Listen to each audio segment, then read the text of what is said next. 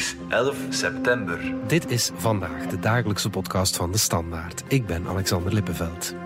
Morgen verschijnen Dries van Langenhoven en zes andere leden van Schild en Vrienden voor de rechter. Ze staan onder meer terecht voor het aanzetten tot haat en geweld dat ze in een chatgroep racistische, seksistische en antisemitische berichten zouden hebben gedeeld. Maar Schild en Vrienden is meer dan die memes alleen. Wat wilde die extreemrechtse jongerenbeweging nu echt bereiken? En welke rol van betekenis spelen hun leden vandaag nog?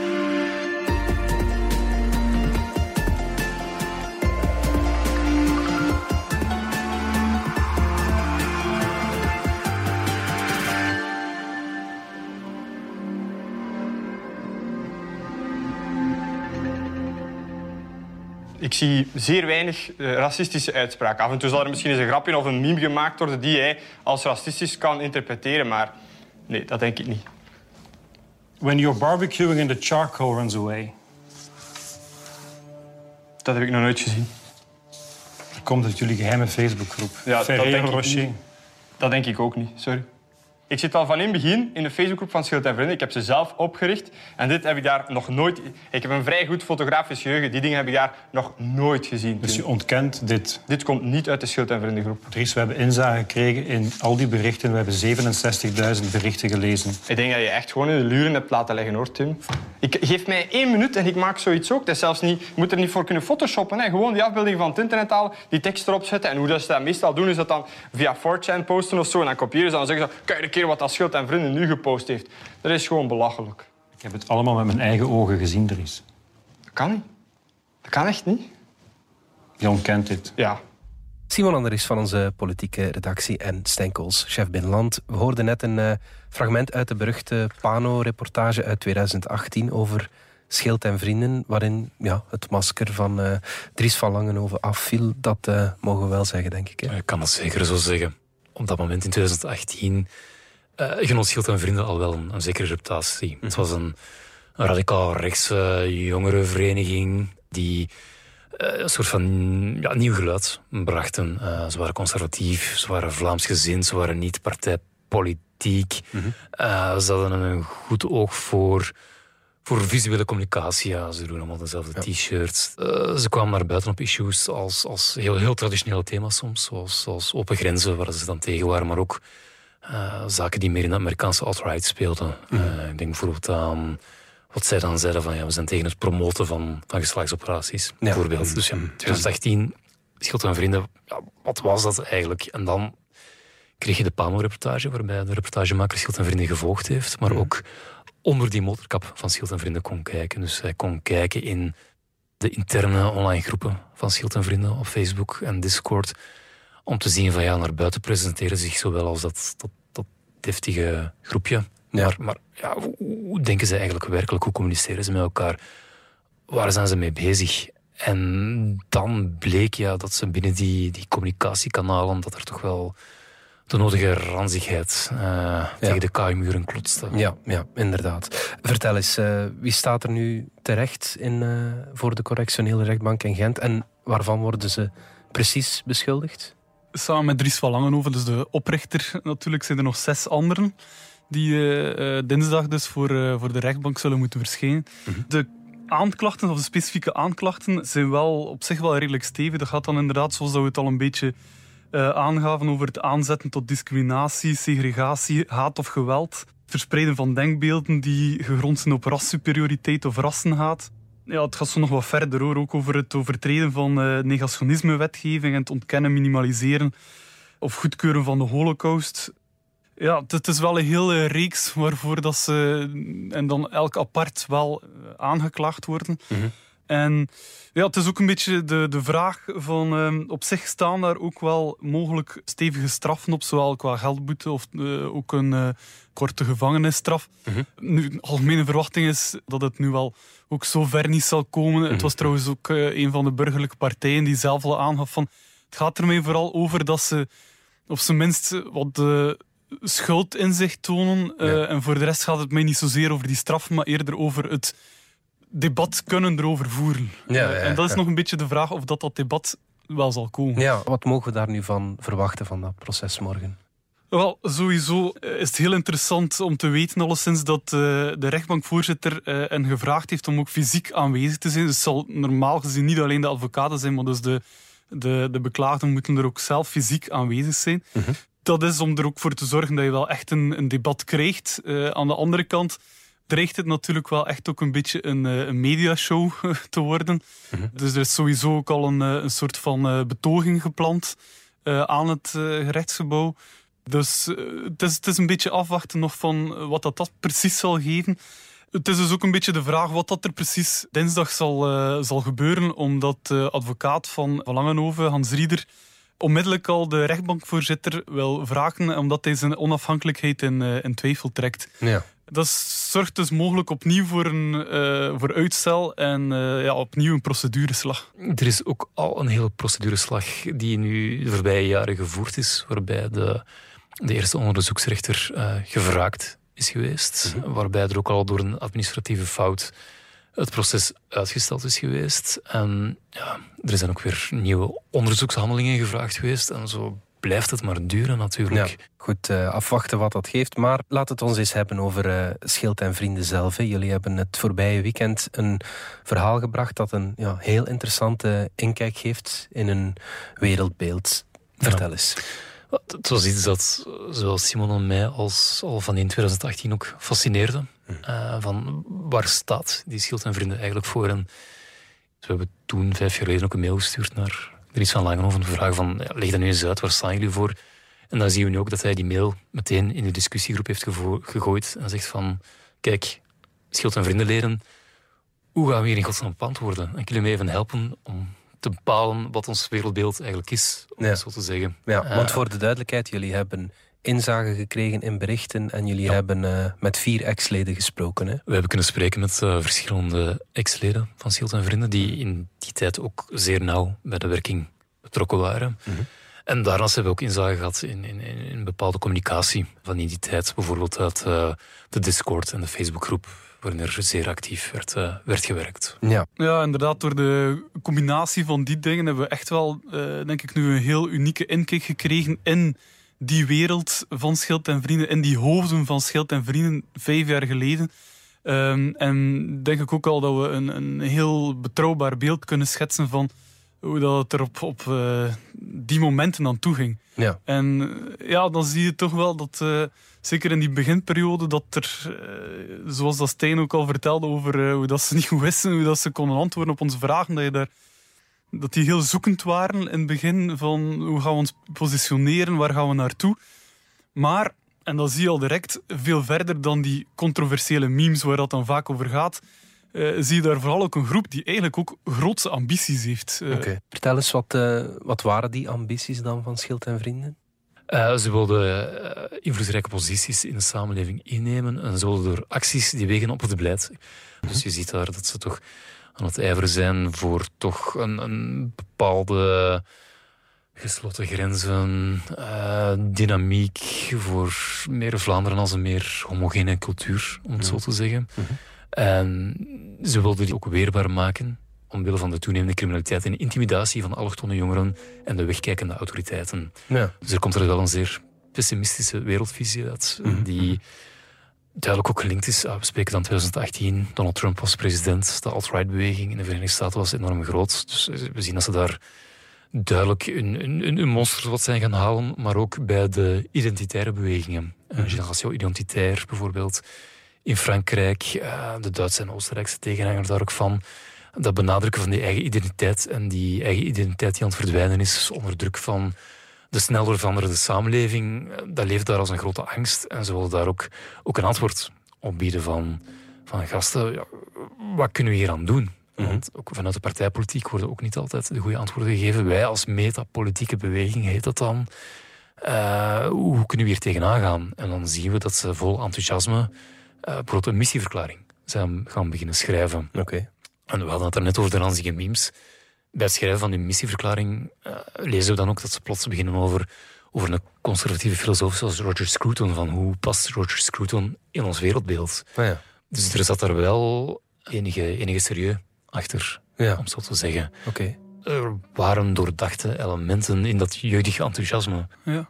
Je zag toen ook al dat ze niet klein wilden blijven, of dat kleine groepje wilde blijven, omdat ze op een bepaald moment begon, uh, Dries van Langenhoven dan zelf, op een soort van uh, trektocht door de oude Vlaamse beweging, om daar zoveel mogelijk mensen te, te ronselen en, en aandacht te ronselen, ook door je hebt zo van die, uh, de, de Marnixring en uh, dat zijn van die oude Vlaamse, Vlaams voelende netwerken ja. waar dat hij dan echt probeert uh, ook daar wat te, te integreren en, en daar wat aandacht te, te, vinden voor een project. En, en dat ze een soort van overkoepelende jongerenvereniging willen worden op, die, op die rechterzijde. Het is ook trouwens die tijd dat die onder andere contacten legt met Don van Grieken van het Vlaams Belang. Mhm. Maar bijvoorbeeld is dan op een bepaald moment ook een keer gaan uh, afspreken met uh, Peter Drover, okay. de fractieleider van, van N-VA. Die blikt daar nu ook op terug van ja, ik, ik wil een keer zien wie dat ik van vlees in de kuip had. Mhm. Uh, dat kon interessant zijn voor ons misschien, ook als N-VA, want zegt erover daarover, dat is wel iemand van Langenhoven die communicatief wel interessant uit de hoek kwam, Mhm. die de jongeren duidelijk met een of andere boodschap wel uh, kon raken. Maar zegt erover ook wel, ik had nog niet het gevoel dat daar iemand tegenover mij zat die de toekomst van de Vlaamse beweging was of zo. Dat ja, zeker ja, ook niet. Maar zelfs erover moest toch zo een keer, wilde zo wel een keer een teen in het water steken van wie is dat hier nu eigenlijk? Ja, ja, ja, oké. Okay. En hoe, hoe, hoe kwamen ze daarin over naar de, naar de buitenwereld? Zeer deftig en, en respectabel. Mm -hmm. Door altijd ja, deftig gekleed te gaan door ook met goed voorbereide speeches naar buiten te komen. Uh, door echt te laten zien, wij zijn een alternatief voor het bestaande politieke bestel. Mm -hmm. Tegelijkertijd pulsde dat bestel ook op, opschudden. Mm -hmm. uh, ze vonden niet dat N-VA en Vlaams Belang op dat moment echt de goede antwoorden gaf op, op de maatschappelijke problemen. En in dat opzicht waren ze wel een frisse stem. En door acties te organiseren, dus ik denk dat veel mensen zich nog wel de actie aan het Gravensteen herinneren, Uh, waarbij ze zogezegd het Gravensteen zijn gaan beschermen tegen de open grenzen en tegen linkse activisten.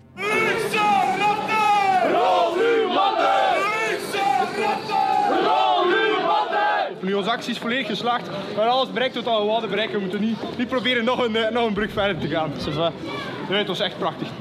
Uh, ja, daar liep een cameraman mee die er een heel mooi afgelikt YouTube-filmpje van maakte, dat dan ook door honderdduizend mensen bekeken is.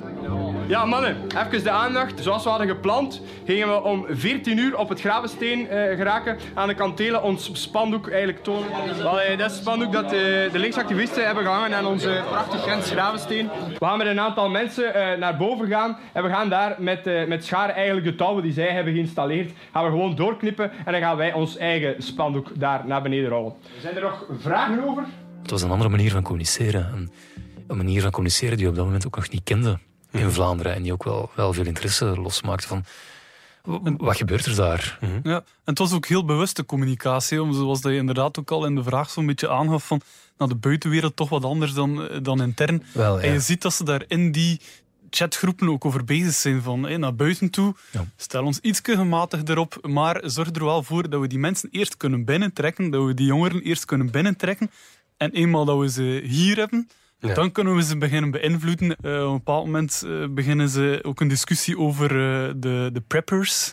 Dat is dan zo uw, uw, een vorm van klaarstomen voor de strijd, waarin dat Dries van Langenhoven ook zegt van ja, ik raad iedereen wel aan om te preppen en om bijvoorbeeld uh, goede bottines te hebben klaarstaan, uh, een, een, stevige rugzak en ook een wapenvergunning of een wapen voor het geval dat. Uh, okay, op, ja. op, dat bericht van Van Langenhoven ontstaat dan vervolgens een volledige discussie over uh, wat dat ze kunnen doen om een wapenvergunning te krijgen. Er zijn er dan ook een aantal die zeggen van kruisbogen zouden wel interessant zijn. Okay. Allee, dat, dat ontstaat dan zo'n beetje in, in, een discussie. Maar achteraf in gesprekken uh, met ex-leden horen we dan ook dat ze zeggen van ja, dat was ook niet offensief bedoeld, niet zo bedoeld als van we gaan hier nu onze wapens pakken en beginnen mensen neerknallen.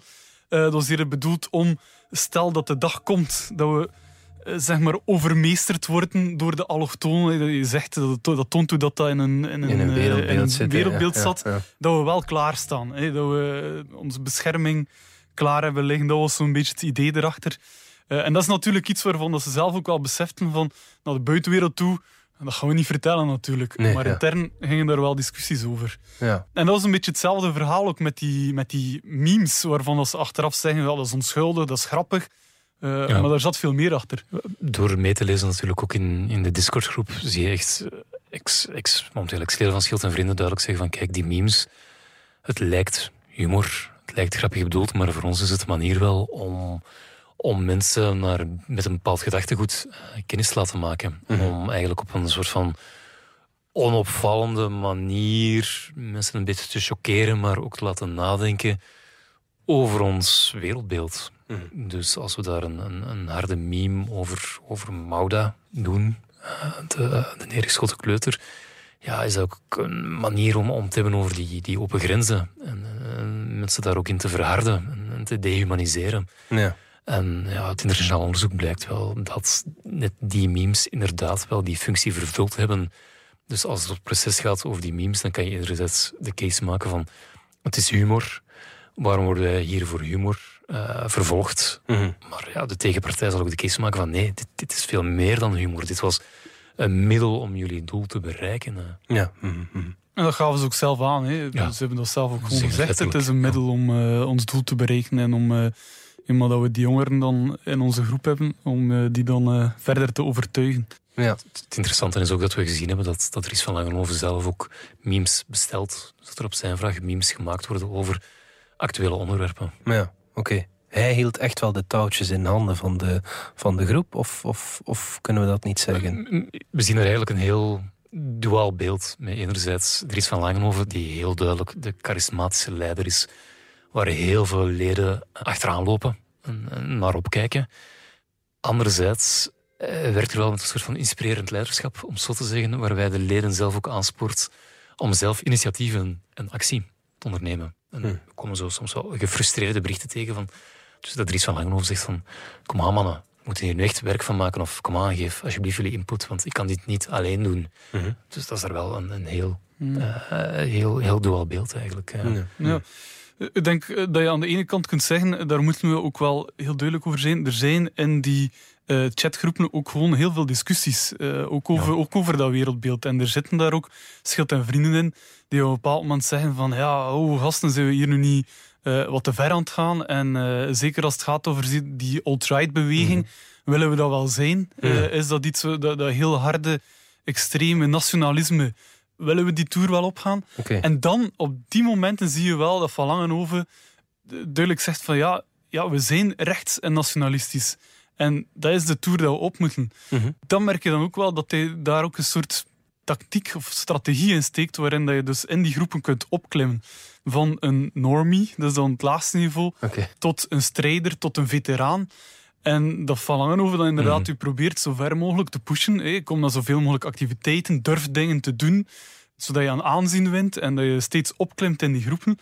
En achteraf zijn er echt wel ex-leden die tegen ons zeggen van ja, sommige mensen zijn daar verder in gegaan, net door die opstelling, dan dat ze misschien achteraf gezien hadden geweld. En die daar achteraf ook op terugblikken van...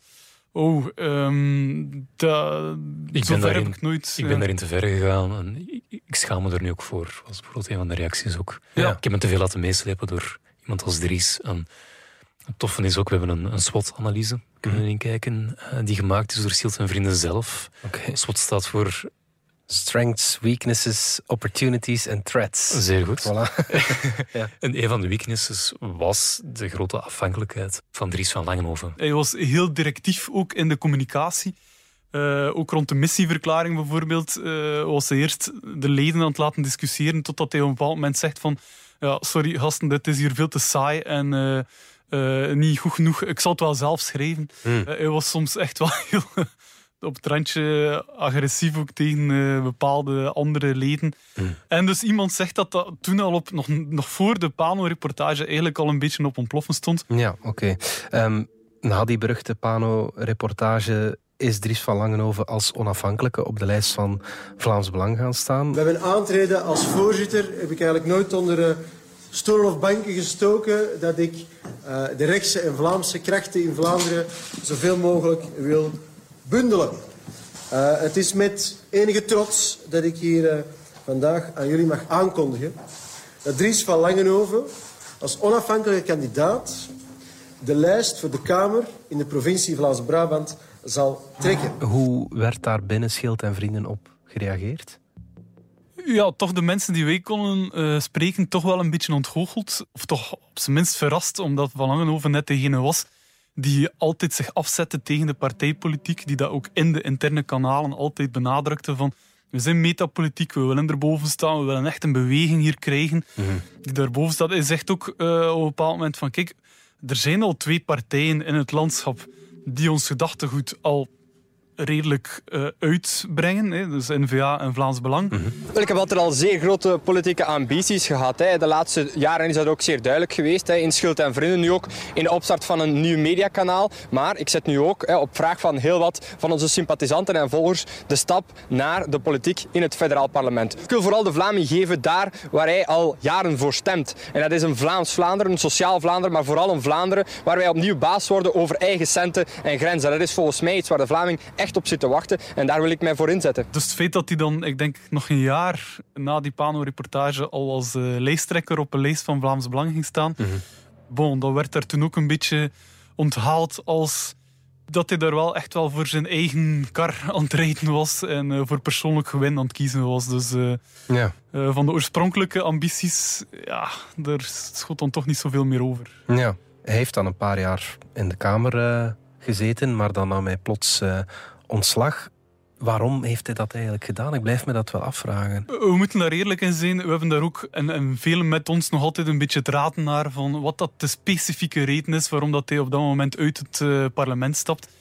Ik denk dat daar een aantal dingen sowieso samenkomen. Op een bepaald moment komen we zelf ook het weekend van zijn ontslag met uh, nog een keer een artikel over één maand in de Telegram van Van Langenhoven, waaruit dat blijkt dat hij daar echt wel uh, steeds radicaler gaat, steeds meer ook op uh, pedocomplotten ziet. Um, Telegram, dat is ook zo'n communicatiekanaal. Ja. voor de zeker op, ja, op Telegram inderdaad, dat hij daar ook zijn, zijn vaste volgers daar echt wel ehm, steeds hardere boodschappen aan het zetten is. Met wat ik dus ook al zei, complottheorieën die ook wat komen overgewaaid vanuit, vanuit Amerika. Mm -hmm. Licht gevoelig bij voorzitter Tom van Grieken bij Vlaams Belang. Niet omdat hij er, er zo zich tegen afzetten. Uh, heeft nooit Dries van Langenhoven op dat vlak afgevallen, wat op zich al heel opmerkelijk is. Mm -hmm. Wel omdat natuurlijk een probleem is voor Vlaams Belang, die zich net hopen bij de komende verkiezingen om uh, ja, zwaar te scoren en misschien zelfs deel te nemen aan het beleid. Mm -hmm. Dus uh, dat is het ene dat al heel gevoelig ligt langs de kant van Vlaams Belang.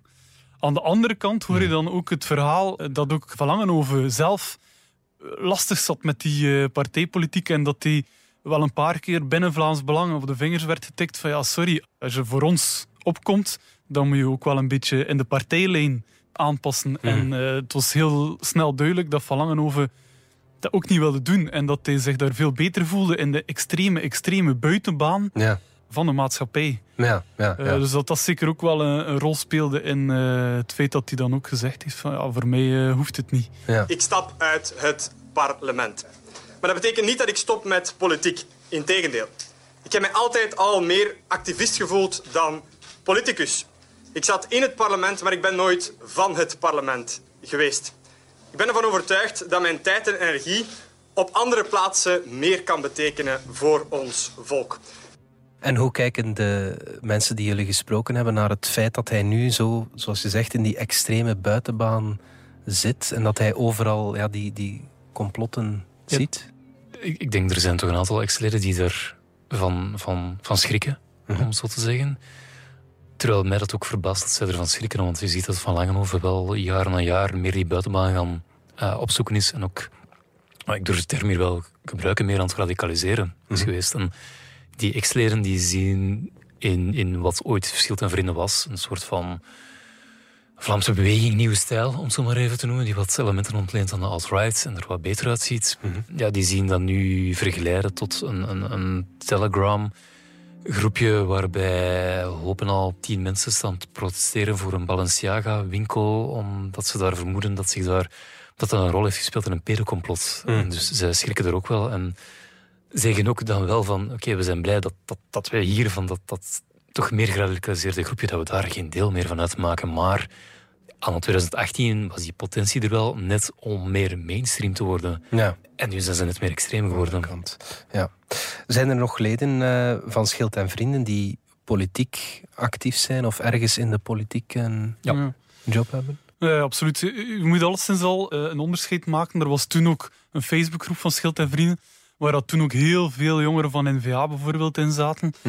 Zelfs een aantal uh, jongeren van CD&V, Open VLD, okay. wat dat we willen zeggen. Dus we mikten op een groter, groter publiek.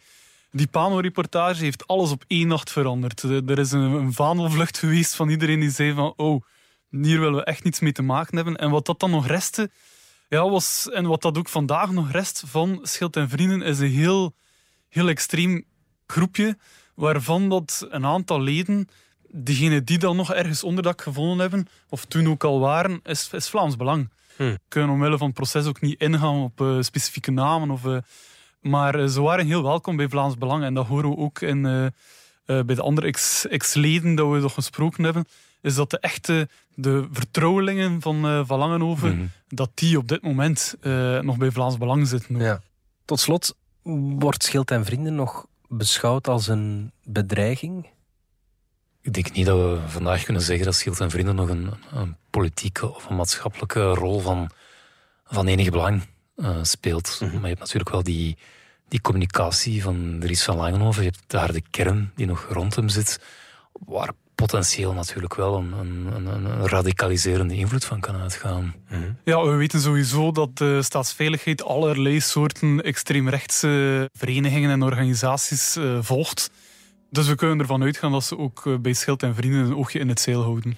We horen ook vanuit de, de Vlaamse beweging dat in vergelijking met vijf jaar geleden, toen dat ze daar echt wel begonnen rekening mee te houden, Schild en Vrienden, dat wordt hier iets, of dat wordt iets waar dat we uh, toch gaan moeten naar kijken. Mhm. Eh, dat dat vandaag totaal het geval niet meer is. Dus uh, is echt wel helemaal in de, in de buitenbaan.